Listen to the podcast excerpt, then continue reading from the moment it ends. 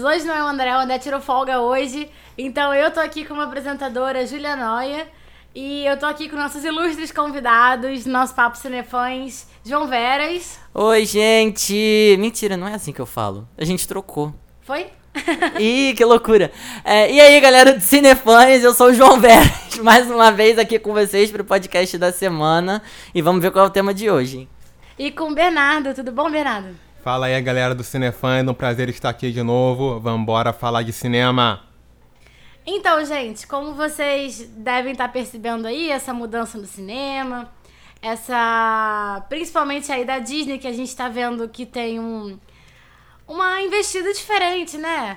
Um crescimento dos live actions que eles estão investindo em um remake com uma roupagem diferente dos filmes da Disney que a gente tanto ama, que há tantos anos fazem parte da infância de, todos, de muitas pessoas, que, enfim, são filmes que aquecem o coração de todas as crianças.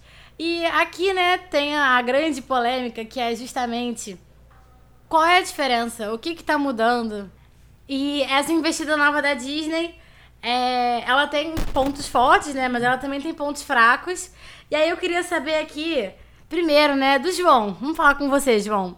Quais são as suas expectativas para esse ano que tem live action, tem Dumbo, tem Aladdin, tem Rei Leão? O que, que espera? Olha, cara, assim, as expectativas elas estão super altas. É, a Disney resolveu começar logo com grandes clássicos, né? A gente tem Dumbo, que é da década de 50, tem Aladdin, que é um filme que super memorável, sabe? É um filme super elogiado e tem bastante tempo também, é de 92, se eu não me engano. É, a gente tem Rei Leão, que, né, por favor, é Rei Leão. É, além disso, a gente tem o lançamento do Toy Story 4, que não entra um pouco em live action, mas em junho estamos aí esperando o que, que vai ser desse desfecho, né? Que estão prometendo um desfecho pro Toy Story agora. O que mais que tem? Acho que acabou, né? Acho que é isso. Pro primeiro semestre é isso aí. E, e você, Bernardo? Você aí que é, que é fã da Marvel, que agora também faz parte desse grande mundo Disney. Você acha que essa mudança é uma mudança boa? São males que vêm para o bem? São males que vêm para o mal? Então, gente, como eu já deixei claro anteriormente, eu defendo a teoria de que a casa do Mickey só se interessa em encher o cofrinho do tio Patinhas. Seja através dos filmes da Marvel, seja através dos filmes do Star Wars, ou seja através dos remakes da Disney. Eles têm tido resultados bons e medianos em todas as áreas. Agora, esse, esses remakes que a Disney está fazendo, esses filmes clássicos da nossa infância, eu tenho razoáveis expectativas para eles. Dumbo tá vindo agora, como o João já destacou, um filme antigo, década de 50. Eu revi algumas cenas recentemente para dar uma relembrada. Vi, vi poucas vezes quando eu era criança. E eu acho que, pelo trailer, a gente pode ver também que eles estão adaptando a mesma fórmula que eles tendem a adaptar quando eles trazem é, filmes consideravelmente mais antigos deles para as telonas. O Dumbo, a gente pode ver no trailer que parece que vai ter mais interação de humanos, vai ter uma história paralela de uma família, coisa que a gente não tem muito no filme original do Dumbo. Então é uma forma que eles não adaptaram exatamente Alice no País das Maravilhas como foi o livro. Nem foi uma adaptação, foi uma sequência com um monte de liberdade que o diretor pôde tomar, que no caso era o próprio Tim Burton. É, eu, eu estou muito curioso para ver como eles vão é, criar uma nova marca para esses filmes da Disney no, no cinema atual.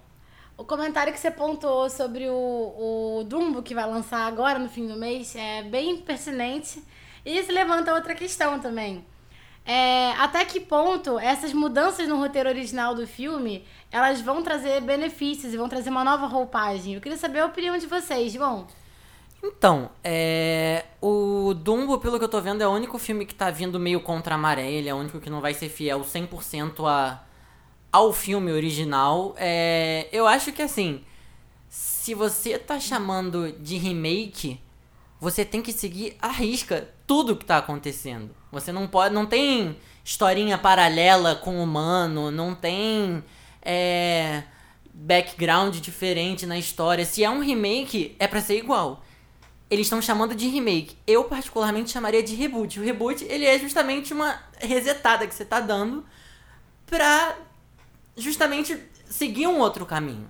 Entendeu? Então, é, eu, sinceramente, dos, de todos os filmes desse primeiro semestre que a Disney tá, Disney tá querendo lançar com relação aos clássicos, É, eu acho que Dumbo é o que eu tô mais receoso, vamos dizer assim, porque, lógico, a computação gráfica tá linda, aquele elefante tá, tá de querer apertar, quem já viu o trailer sabe, mas é, tem que saber como é que eles estão explorando essas histórias diferentes aí, porque se o nome do filme é Dumbo, o foco do filme é Dumbo. Não é Mariazinha, Joãozinho, entendeu? Então tem que tomar cuidado e é esse é o ponto, acho que é o detalhe principal que eu vou observar quando eu estiver assistindo o filme. Muito interessante, né? É, e é engraçado que o, tanto o Dumbo quanto a Alice no País das Maravilhas, né? Foram dirigidos pelo próprio Tim Burton, que ele já tem essa pegada que é bem característica dele, né? Que é uma, é uma estética completamente diferente do que a gente está acostumado em filme da Disney. Então aí falta ver o que, que o Dumbo vai trazer pra gente, se vai ser bom, se vai ser ruim, se vai ser diferente só. E, Bernardo, você acha assim que essa nova maré dos remakes, dessa mudança, do live action, acabou a criatividade da Disney? Você acha que o, o Mickey ele tá cansado de pensar? Olha, Júlia, eu tenho me perguntado bastante isso recentemente. Porque a gente pode ver que é, os últimos filmes de animação em geral que a gente viu, teve muita continuação, teve muita sequência, teve teve Procurando Dory, teve Universidade Monstros, que a Pixar agora é uma subdivisão da Disney, foi comprada faz tempo, então a bem é deles também. E eu fico me perguntando justamente isso, está faltando criatividade. Tem, tem, foram poucos filmes que realmente marcaram as produções da Disney. Teve Frozen, teve o Coco, teve... Que são da Pixar, inclusive. Sim, são todos da Pixar, inclusive. Eu tô sentindo falta de um filme mais original da Disney. E eu tô, eu tô realmente pensando, será que é a falta de criatividade? Tem uma crise no setor? E esses remakes que eles estão fazendo uma, é uma espécie de tapa-buraco por hora? Que eles estão reaproveitando o material antigo deles, fazendo algumas mudanças, como eu e o João já destacamos, essa mudança no roteiro do Dumbo. Será que vai ter uma maior liberdade para eles mudarem algumas coisas? Será que o Tim Burton vai ter oportunidade para fazer uma. A, é, introduzir a marca dele, a excentricidade dele no filme? Eu acho que a Disney está tentando se encontrar, tá deixando a Pixar um pouco mais livre para fazer sequências, para encher um buraco na animação propriamente dita. Mas eu tô sentindo essa falta de conteúdo mesmo nos novos filmes da Disney mesmo. Sabe o que é engraçado? Eu tava pensando agora é, a Disney ela tem comprado muitas empresas grandes, né? Então, assim, e reaproveita o material que eles têm. Tem a, a, Marvel, a gente já tem a Fórmula Marvel, a gente já falou sobre isso no podcast da semana passada, se você não ouviu, inclusive, vai ouvir. É, mas é engraçado que a Marvel já tinha começado antes da Disney comprar a, os, os, direitos, então, a, a empresa, né? Então, assim, é, é engraçado, parece que eles estão pegando de outras pessoas, fazendo coisas, tipo. Lógico, é, o nome é Disney. Mas não é bem Disney, entendeu? Só é Disney no papel. Não tem selo, vamos dizer assim, selo qualidade Mickey ali, em tese. Porque aquilo ali é uma coisa que já estava sendo feita. Então, é, enquanto eles gastam a, a maior grana, porque, querendo ou não, a Disney movimenta muito dinheiro. É, em, mas assim, enquanto eles gastam maior grana comprando Fox, comprando Marvel, comprando o Caramba 4, entendeu? É, eles não produzem. Quer dizer, eles produzem, mas não são. Tipo, não é a Disney que a gente conhece, aquela Disney da década de 90 que teve uma penca de filme, entendeu? Que marcou a infância de muita gente. É, é, ponto em off, mas a, a, minha mãe, por exemplo, falou que o primeiro filme que ela me levou para ver no cinema foi Tarzan. É, eu sou, sou muito fã da, da, da, Disney da década de 90, eu acho que é a melhor época dela, é, porque investe muito em trilha sonora, tem uma trilha sonora própria, as músicas são autorais. É, a gente teve a trilha sonora do Tarzan, que foi toda feita pelo Phil Collins. A gente teve a trilha sonora do Rei Leão, que foi praticamente toda feita pelo Elton John. Então a gente tem nomes muito grandes que foram. se desenvolveram também e ajudaram a moldar uma Disney que se perdeu. Se perdeu, porque é, depois de 90 e poucos, a Disney comprou a Pixar, começou a fazer Toy Story, começou a fazer aqueles curtas que sempre vinham no, no início de cada filme. Não sei se vocês vão lembrar, mas tem, tem vários famosos, inclusive do. Tem, tem um que me vem à cabeça que é o do Vida de Inseto, que são os caras jogando dama. Não, dama não, xadrez. Enfim, tem, tem aquele da banda de um homem só, que eu acho que vem antes, do, antes dos incríveis. Se não Esse é é esse, é aquele dos. Se não é esse, é aquele dos pássaros. Tem o, do, co- tem o do Coelho do Mágico também, que eu acho que era antes dos Incríveis. Uhum. Então, assim, é, só pra encerrar o raciocínio, é, enquanto a Disney gasta muita grana comprando esses outros lugares que estão, de certa forma, produzindo, em aspas, por ela, ela não produz. Porque a Pixar, como já foi dito, não era da Disney. A Marvel não era da Disney. A Fox não era da Disney. Então, assim, tá complicado isso daí. É, eu queria complementar o que o João falou, que eu concordo completamente.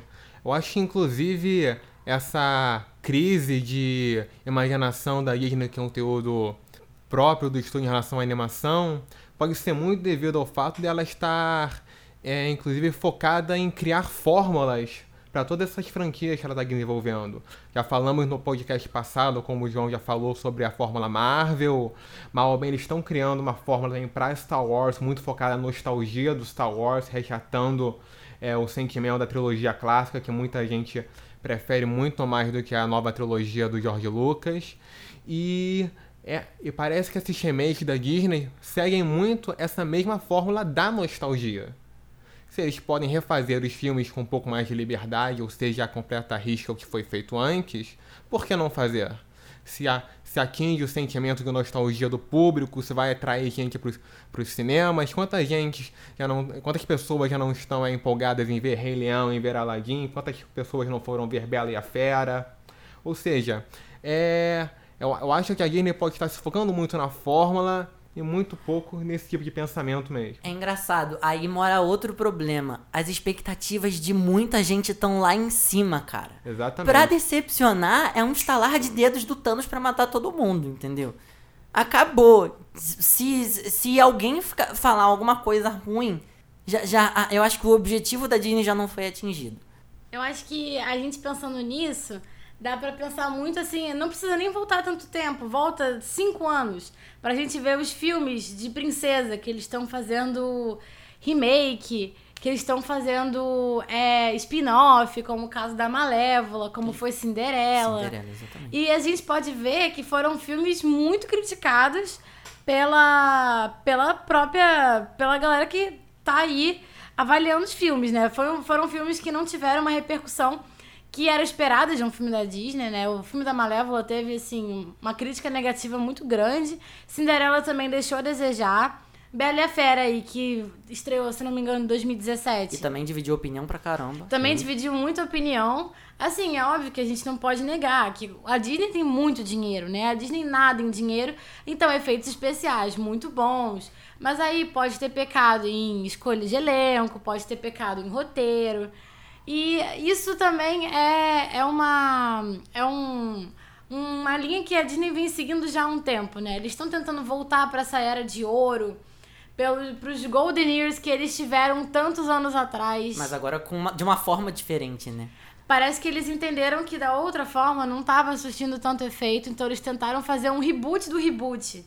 Então eles estão tentando olhar por outra forma, e eu acho que a escolha dos filmes também foi bem interessante. Porque Aladdin e Rei Leão, principalmente, são filmes que, assim, abraçaram pessoas que hoje têm 20, 30 anos. E agora eles querem trazer esses filmes para um público mais jovem. Para crianças agora que têm 5, 4 anos, para os pais que viram Rei Leão no cinema, por exemplo, quando eram pequenos e agora querem levar o filho para ver o Rei Leão de novo. Então eu acho que foi também, como o Bernardo falou, muito essa questão da nostalgia. Que eles correm atrás de fazer você é, criar um, um vínculo mais forte com aquele filme, de você ir no cinema de novo, de você querer cantar as músicas de novo, de você querer sentir aquilo de novo como se fosse pela primeira vez. Mas aí, é, isso aí também me leva a outra pergunta, né? Qual de fato é o, o veredito de vocês sobre essa perspectiva da, da Disney? Vocês acham que vai ser uma, um saldo positivo, que vai ser um saldo negativo, João? É, assim, o, o entretenimento, a cultura vive de tendência. Então, é, a Disney nada mais está fazendo do que se adequando à tendência. A tendência do século XXI é esses filmes cheios de efeito, que sejam muito bons para os olhos e tal. É, eu queria até falar que O último cartoon que eu lembro que a Disney fez foi A Princesa e o Sapo, que tem muito tempo, tem, tem mais ou menos uns 10 anos, Sim. por aí, entendeu? É, mas, é, como eu falei, é tendência. A tendência agora é desenho no cinema, como era há 50 anos atrás, que foi uma coisa pioneira pelo próprio Walt Disney com a Branca de Neve. Já eu acho, particularmente, que hoje em dia não cabe mais. É, tanto que, é, querendo ou não, a, a Pixar é da Disney, como a gente falou, mas é, grande parte dos filmes da Disney estão vindo da Pixar, praticamente. A gente teve agora dois ano passado, que foram Os Incríveis e o Detona Ralph, o Wi-Fi Ralph. É, então, assim, se vai ser positivo, provavelmente vai, vai ser. Em termos de lucro, com certeza, porque ninguém vai deixar de ver um filme por, ah, não gostei da história. É da Disney, as pessoas vão ver, as pessoas vão ficar curiosas. É uma marca grande que carrega uma legião de fãs imensa. É, e um, um, tem um público muito fiel. Não adianta. A Disney ela agrada do, dos 8 aos 80. Entendeu? Não, não tem jeito. É, eu, particularmente, acho que ela tá certa em fazer isso. Porque se é a tendência. Eu que não vou querer. Eu, se estivesse lá em cima, não ia querer sair perdendo. Então a tendência tem que ser seguida. Mas é o caminho certo? Não sei. É, porque eu, eu acho que valeria a pena arriscar. Mas se o último arriscado da Disney com um desenho foi há 10 anos atrás, praticamente, com a Princesa e o Sapo, difícil voltar atrás. E você, Bernardo? Você acha que é is all about the money? Ou você acha que realmente vai ser uma, uma mudança, assim, um turning point importante para Disney nesse momento? Olha, eu acho que primeiramente é a questão do dinheiro é o mais fácil, é a tendência, como o João falou. De um ponto de vista administrativo, corporativo, acho que não deixa de ser a escolha certa de ser em algum princípio para fazer mais dinheiro, atacando a nostalgia, como eu já falei, para você preencher esse espaço é, no calendário da Disney de estreias.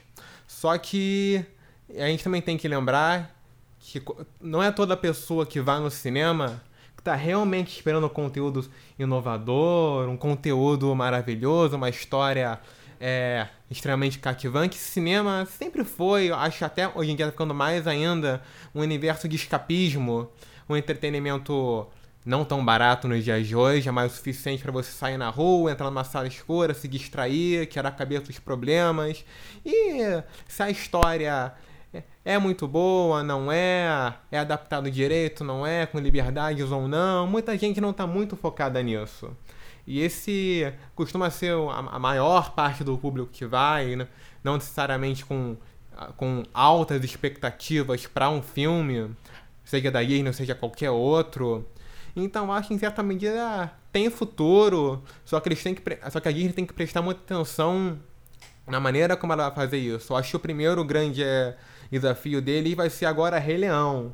Não por causa é, do live action barra CGI, captura de movimentos, como você queira chamar, nem por causa de ser uma adaptação, é porque vai ser o primeiro tipo desses filmes remake, reboot, que vai ser só animal computadorizado, computação gráfica, não tem uma trama paralela de humanos, como a gente falou em relação ao Dumbo, ou seja, só animal. Graças a Deus, né? Sim, é, graças a Deus. Só que aí vamos ver se eles vão conseguir passar direito toda a emoção, se os animais vão conseguir transmitir toda, todo o sentimento, a memória que a gente tem do filme, se as cenas clássicas das, das canções, ou todo acontecimento que a gente se lembra, seja rindo, seja chorando, vai ser retratado direito.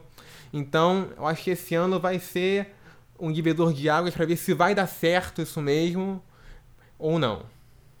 Eu acho que a Disney tá realmente, né, como vocês falaram, na tendência. Ela quer ficar por cima da onda, que nem todo mundo. E ela não tá errada. Por mais que ela esteja lucrando com todos os seus. É, todas as suas subdivisões, né? Como a Pixar, como a Lucasfilmes, como a Marvel, como a Fox agora. Ela quer lucrar o dela, né? Ela quer fazer o dela. E eu acho que tá certíssima, tem que continuar com isso mesmo. E, galera, esse foi o nosso podcast de hoje sobre o mundo Disney e os live actions. João, muito obrigada pela companhia. Muito obrigado pelo papo de hoje. É, falar de animação é muito gostoso, né? Não tem, não tem jeito. É, mesmo, mesmo não sendo mais animação, vamos dizer assim, né? Porque com esse, como o próprio nome diz, é live action, já não é mais animação.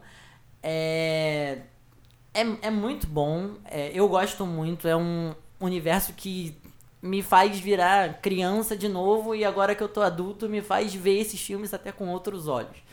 É, então, foi bem legal. Queria agradecer a presença de todo mundo. Queria agradecer ao André que não está aqui do meu lado para me encher o saco. É, você pensou que você não ia ser lembrado, mas você foi. É, e é isso, gente. Até semana que vem com o próximo. Vamos ver qual é a próxima bomba que vem por aí. Porque semana passada dessa semana a gente já teve dois assuntos extremamente polêmicos. Eu acho que pra superar mais um assunto, ter mais um assunto polêmico, caraca, o próximo vai ter que ser bomba, bomba, bomba. Bernardo, muito obrigada pela companhia hoje, por estar aqui dar opinião.